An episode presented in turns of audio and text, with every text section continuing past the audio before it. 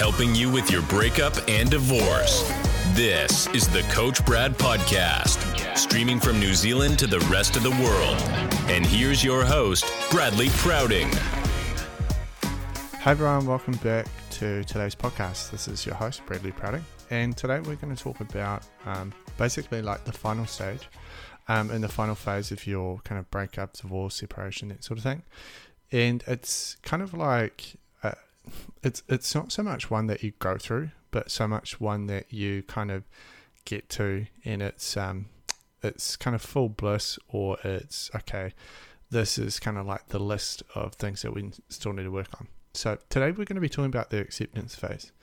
So over the last couple of days, we've talked about the um, the anger phase, the begging phase, the depression phase, and today's going to be the acceptance phase. So we spoke about the denial phase probably about a month ago. So if you're interested in hearing more about the denial phase, then scroll down to the start of the podcast and um, the start of the podcast series, and the denial phase should be down there. So there'll be more information down there for you if you're interested in listening to the denial phase and working your way through.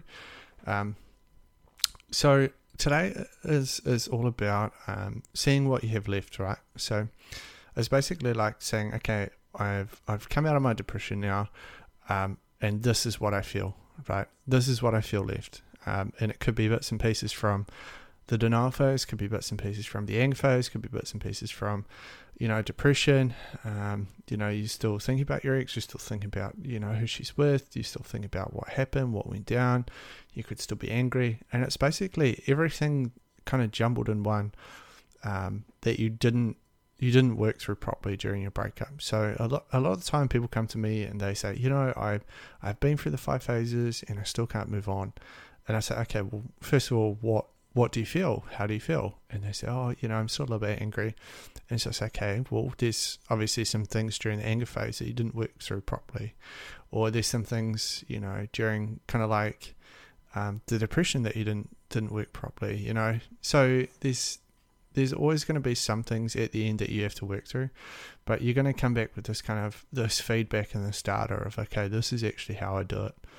Um, and it's a very kind of it's it's a very strategic modern approach, um, in my opinion. Anyway, it's like to to be able to to see what you need to do and how how you need to do it, and all the information's there. All the information's there. It's not like you have to go to a therapist and you have to say, okay, diagnose me with this or diagnose me with that, and and you're waiting for a diagnosis, uh, you know, or you're waiting for someone to diagnose you with depression, or you're waiting for someone to diagnose you with anger issues, or you're waiting for you know some to, someone to say, hey, I think you might be you know resenting this person a little bit.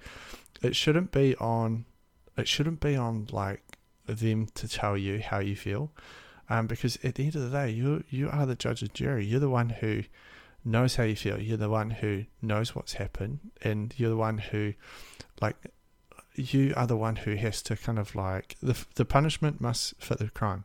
So you have to be, like I say, the judge and the jury. So if there are things that happened during the breakup, or things that happened during the relationship that caused the breakup, I'm sure that you've probably haven't got you know rose coloured glasses on anymore. You've probably taken these off and, and seen this person for who they are, right? And so there's this kind of thing, almost kind of like a hangover, where it's like a relationship hangover, right? And you kind of come out of it, and as you kind of see your new reality starting to build, as you see your new kind of life starting to build, you have this like relationship hangover where it's like you wake up and it's, it's like honestly like a real hangover, but um, as, as I get older, I, I start to understand what real hangovers are. But when if if you're young and you listen to this, you don't know what a hangover is yet. When you're older, you do. Anyway, so so back onto track. So it's it's kind of like a, a, a relationship hangover, right? Where um, you wake up the next day and you're like, what the fuck happened last night? You know, what, like, we spent all this money, we went to these clubs, we were doing the shots, you know, like, what the fuck? I don't normally do this shit. And, and it's it's kind of like that with the relationship, right? Where you kind of get to the end of the relationship and you're like, fucking hell, you know, this chick, she wasn't even that great. She didn't even treat me that great. She wasn't even that kind, you know. She, she, you know, she, she sort of, she went off with my friend or she done this or that. It's not until the final acceptance phase where you start to wake up and see this person for kind of like who they really are and what they really are. And so don't don't think that during the breakup like um you have to be fully over the breakup you know during the denial phase or or the anger phase or the begging phase or depression phase like just kind of work your way through the phases honestly don't don't try to do too much because if, if you try to do like too much then you're going to like compound you're going to have like compounding issues on the whole situation situation. Sorry it's friday ever you're going to have like compounding issues on this on the whole situation. And it's like shit like this like people don't actually tell you about stuff like this. Um and so i kind of like i want to kind of educate you a little bit on it. I want you to kind of get a better understanding of it. I want you to like not have to pay like five thousand dollars for like a therapist who's going to sit there and and have no clue about what you're going through, right? And that's kind of like that's kind of like where my bee in the bonnet is. Um, is you could go to a therapist during during your breakup for depression, but your therapist doesn't treat you for the breakup as a whole. They treat you for the depression, right? So it's kind of like um, master of all trades. Oh, sorry, jack of all trades, master of none. And that's how I feel about um, therapists. Is they're kind of like a master of all trades. They they they kind of master all things. So they're like a jack of all trades, but they're like a master of none. So it's like they they don't specialize in breakups. They don't specialize in saving a marriage. They don't specialize in um, anything in particular. They just sit there and, and you know you talk to them and they ask you how you feel about it. Well, that's not giving you a plan for your situation, is it? So anyway, so coming back to it, um, okay, sweet. So you're kind of in the the, the acceptance phase. Um, what else is there add? Like I I guess um I guess it's it, it's kind of nice. Like it's it's really refreshing. Um, and like a little kind of anecdote from my situation. Um, like I I kind of went through the the acceptance phase and it honestly, like the duration of it could probably be like a month or two months, but it, it takes some time, honestly.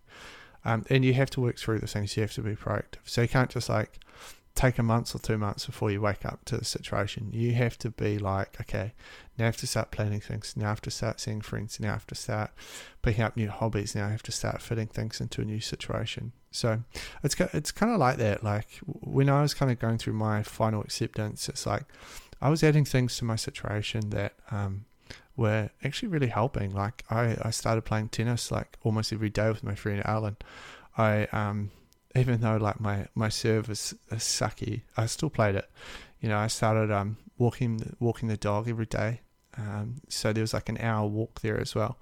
Um, and like I started working for myself and stuff like that as well. I started doing what I wanted to do, and um, and like my life just it, it just became so much um, so much more meaningful like like um, I was thinking the other day like I um I was talking to someone and um he was like oh, I have to go to work you know and he was like oh man I wish I I wish I I could you know coach and do what you do and I said well um, it's kind of like these phrases that you tell yourself are these phrases that kind of keep you in your own situations. Like, like for instance, like I said to him, you know, I, I haven't said I, I have to go to work in two years because I I have like I I love what I do. I absolutely love what I do. It's an addiction, honestly. Like I I just keep coming back to my laptop and I keep like talking to guys. I keep coaching guys. I keep helping people. I keep posting. I keep you know making podcasts, making blogs and stuff.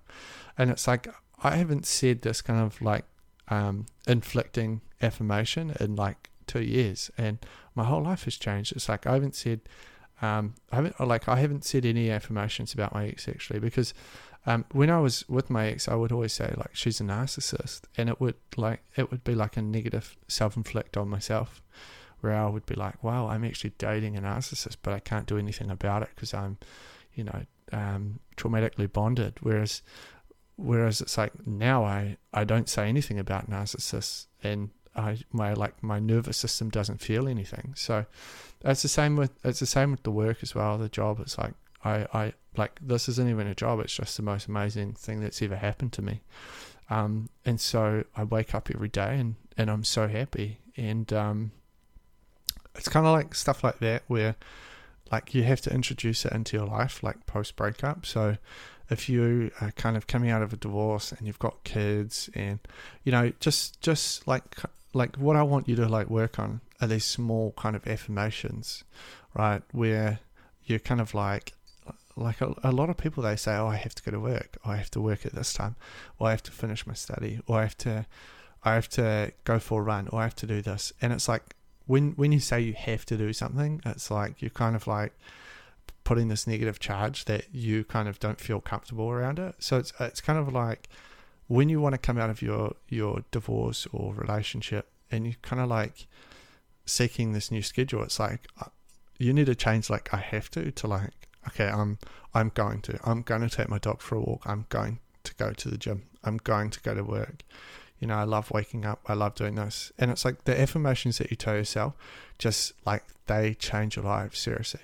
So that's that's kind of where i'm at is like i like i was saying before like i haven't I haven't said I have to go to work in like two years, and even though I do work, I still feel like, um, like I don't I don't tie this kind of negative um, energy towards not wanting to go to work into my system anymore, and it's been so refreshing, and um, you know that that's kind of like what it should be like with you in your relationship. It should be like you, you know, if you're not really feeling the relationship, you know, all these negative affirmations that you keep telling yourself, or oh, I can't leave because I have the house, or I can't leave because I have a mortgage, or I can't leave because I can't afford child support, or I can't leave because I don't want to lose my kids.